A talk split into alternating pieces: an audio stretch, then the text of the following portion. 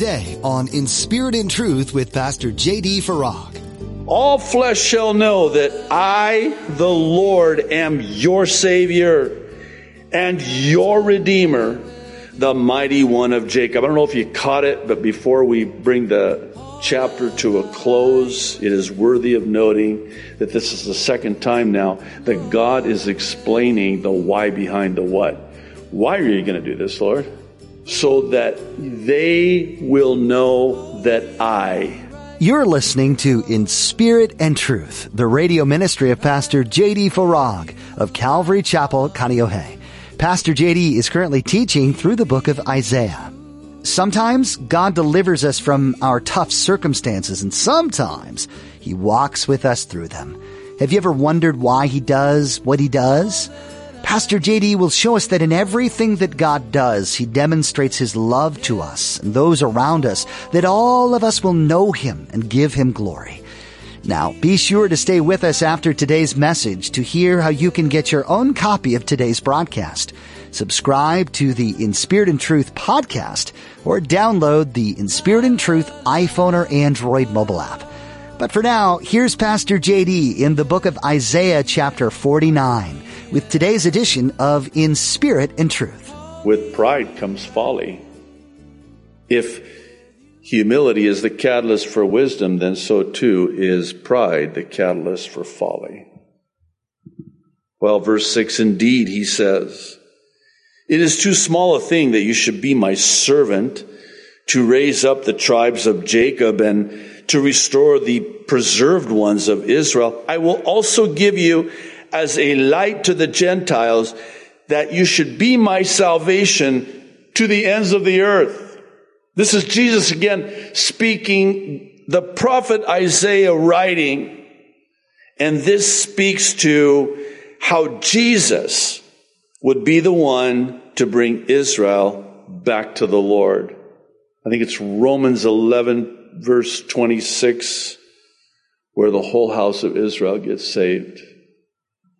And not just Israel, but even beyond Israel to reach to the uttermost parts of the earth to bring salvation to the Gentiles. You understand that you're either a Jew in this context or a Gentile. What's a Gentile? Someone who's not a Jew.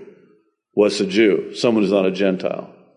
So, in this context, unless you're a Jew, anybody here, go ahead, raise your hand. It's safe. You can, you go, oh, I love it. Yeah, I think I knew that, by the way. Okay. Well, in Christ, there's no distinction, right? But in this context, you were either a Jew or a Gentile. And then Jesus comes, and in Christ there is no differentiation, no distinction, no delineation between Jew, Gentile, Arab, Hawaiian, Portuguese, Chinese, Japanese. There's no distinction. Verse 7. Thus says the Lord, the Redeemer of Israel their Holy One, to him whom man despises, to him whom the nation abhors, to the servant of rulers. Kings shall see and arise. Princes also shall worship because of the Lord who is faithful, the Holy One of Israel, and he has chosen you. What's this about? Well, this is a prophecy, very important one, by the way, concerning Jesus at his first coming being rejected. And that's exactly what happened. But at his second coming, no. Every knee is going to bow. Every tongue is going to confess that Jesus Christ is Lord.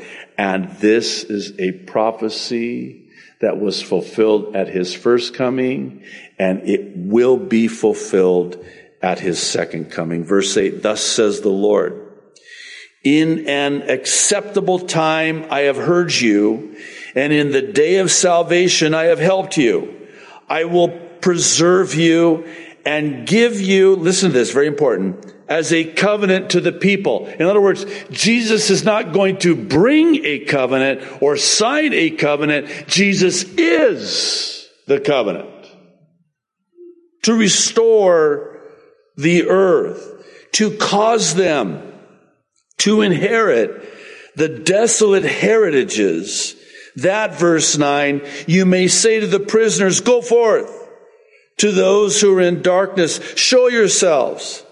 They shall feed along the roads, and their pastures shall be on all desolate heights. This is a prophecy yet future about the ministry of the Savior of the world. He's going to set the captives free.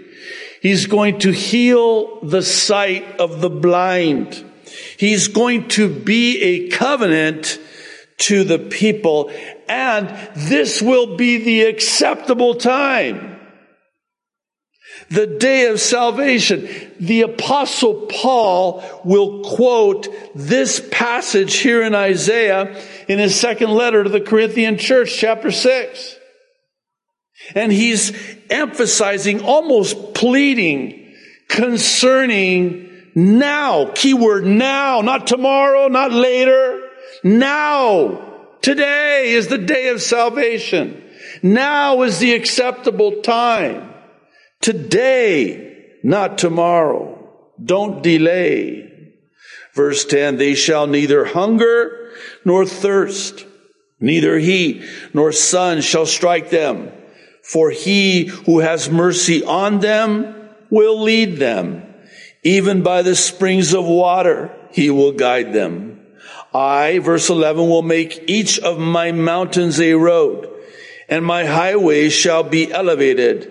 Surely these shall come from afar. Look, those from the north and the west, and these from the land of Sinim. In other words, they're going to come from the uttermost parts of the earth. And I want to draw your attention to verse 11, and I want you to think of it like this. I will make each of my mountains a road. Think about the Ko'olau mountain range. I'm going to make a way. You're going to make a road? Yeah. You're going to make a way? Yeah. You're going to elevate the highways and level the mountains and make a road out of them? Yeah. Really? Yeah. Watch me now.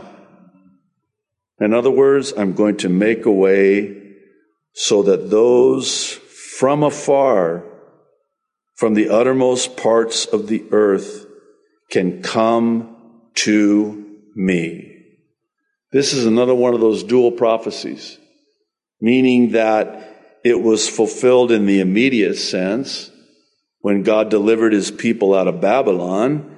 And here again, will be fulfilled ultimately yet future at his second coming at the end of the seven year tribulation.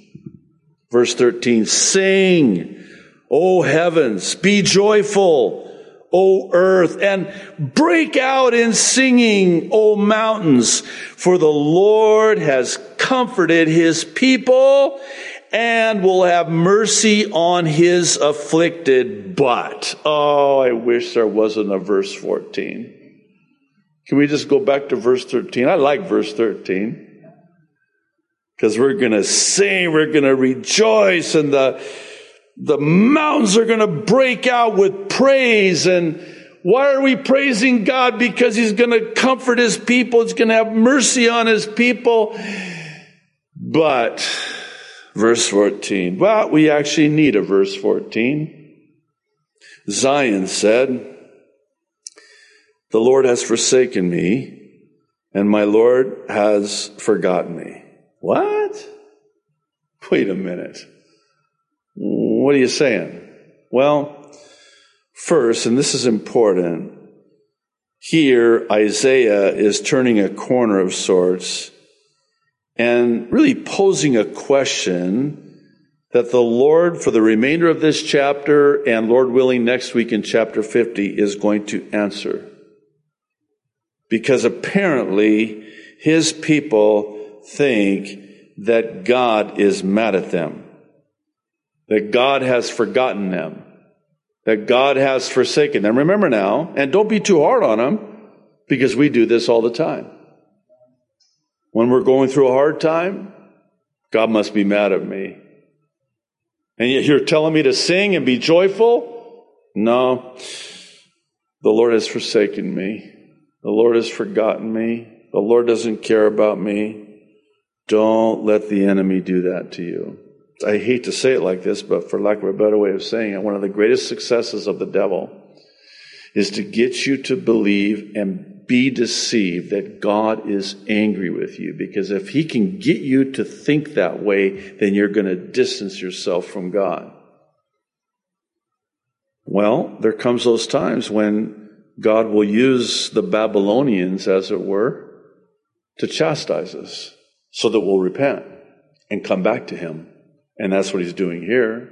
They've misinterpreted, misunderstand, mistook the Babylonian captivity and believed and were deceived that the reason is, is because God's through with us. Have you ever had the enemy say that to you before? Man, you really blew it this time, dude. God's not too happy with you. In fact, I think God's pretty much through with you. He's headed up to here with you, you know. And now, I guess the reason we need a verse 14 is because what comes after a verse 14 is a verse 15. I know that's deeply profound. But from verse 15 on, God is going to reassure them no. I haven't forgotten you. I will never leave you or forsake you. I love you. I'm not angry with you. Yeah, but man, I really blew it this time. Like God surprised. Could you imagine? When you sin, like God's in heaven going, I can't believe he did that. Verse 15, listen to the response to this notion that God's mad at me, God's through with me. Can a woman forget her nursing child and not have compassion on the son of her womb? Surely they may forget, yet I will never forget you. Perish the thought. Don't give that another thought. It will never happen. That's not who I am. That's not how I am. I will never leave you. I will, ne- I know it feels like it. But if you want to walk by feelings and not by faith, then you're going to reap the consequences and drink from that cup.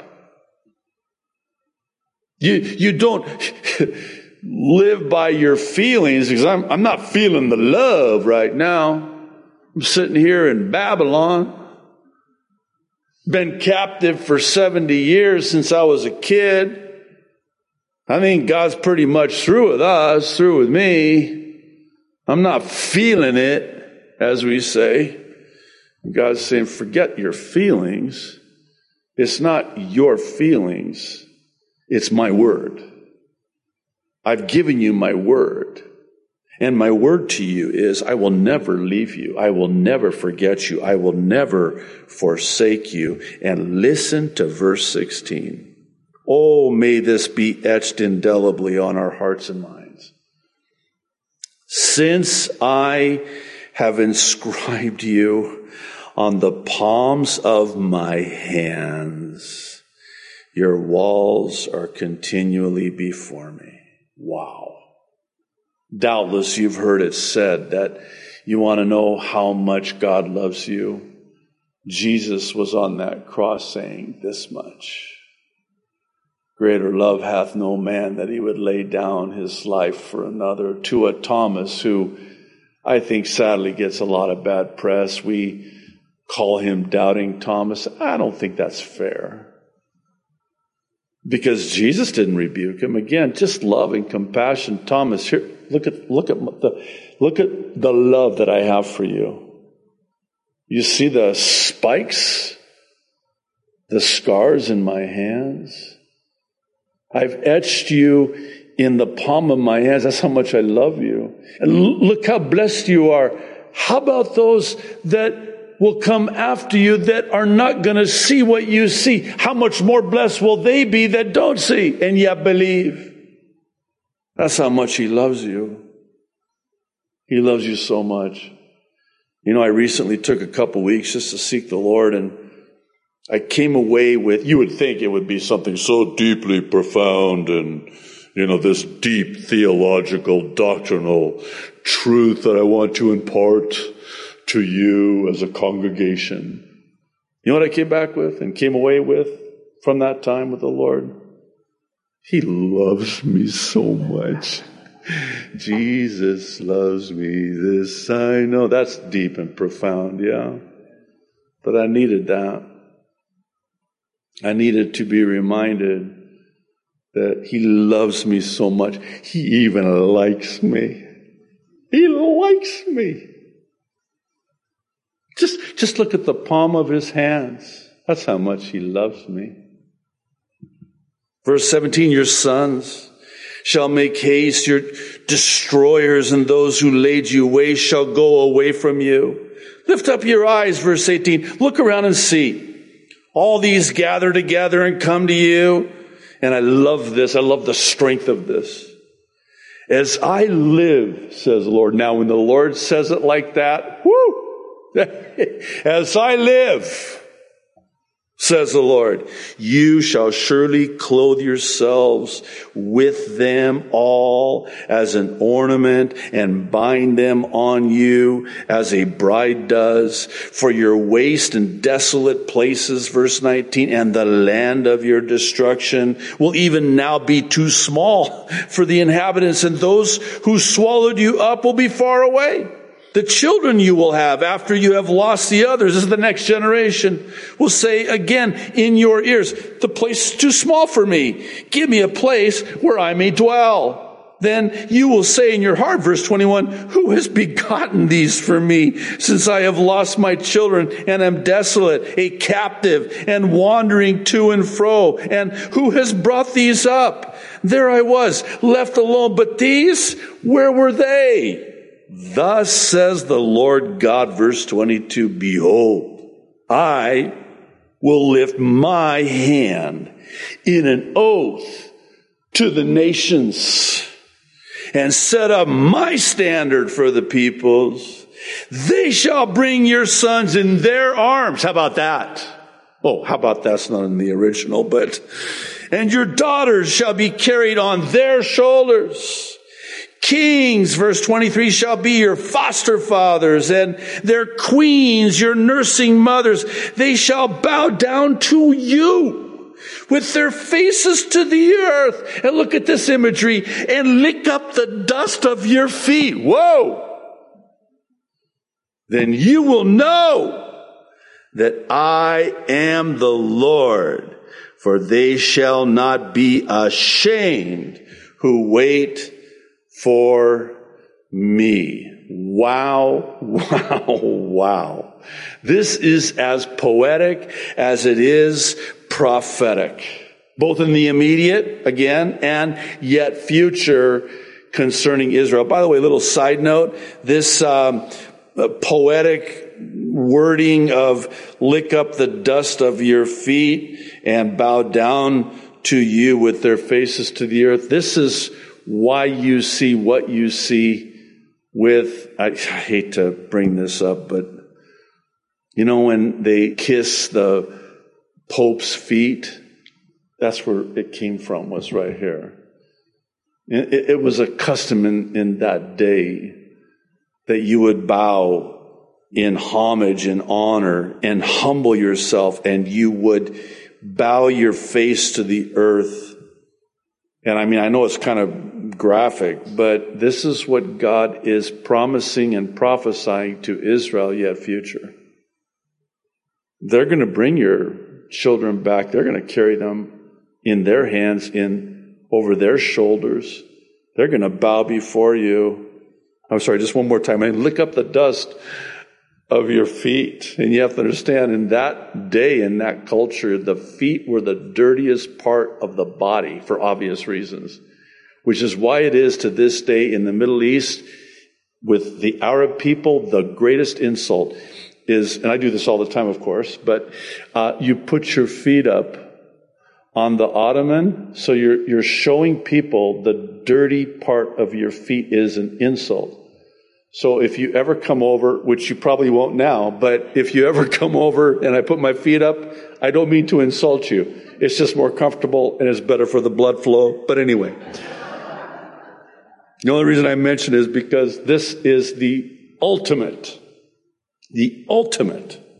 They that wait on me will never be ashamed. They will never be disappointed. I want to talk about that. Verse 24, we'll finish up here. Shall the prey be taken from the mighty, or the captives of the righteous be delivered? But thus says the Lord, verse 25, even the captives of the mighty shall be taken away, and the prey of the terrible be delivered. For I will contend with him who contends with you, and I will save your children. As parents, somebody's messing with your kids? Well, really?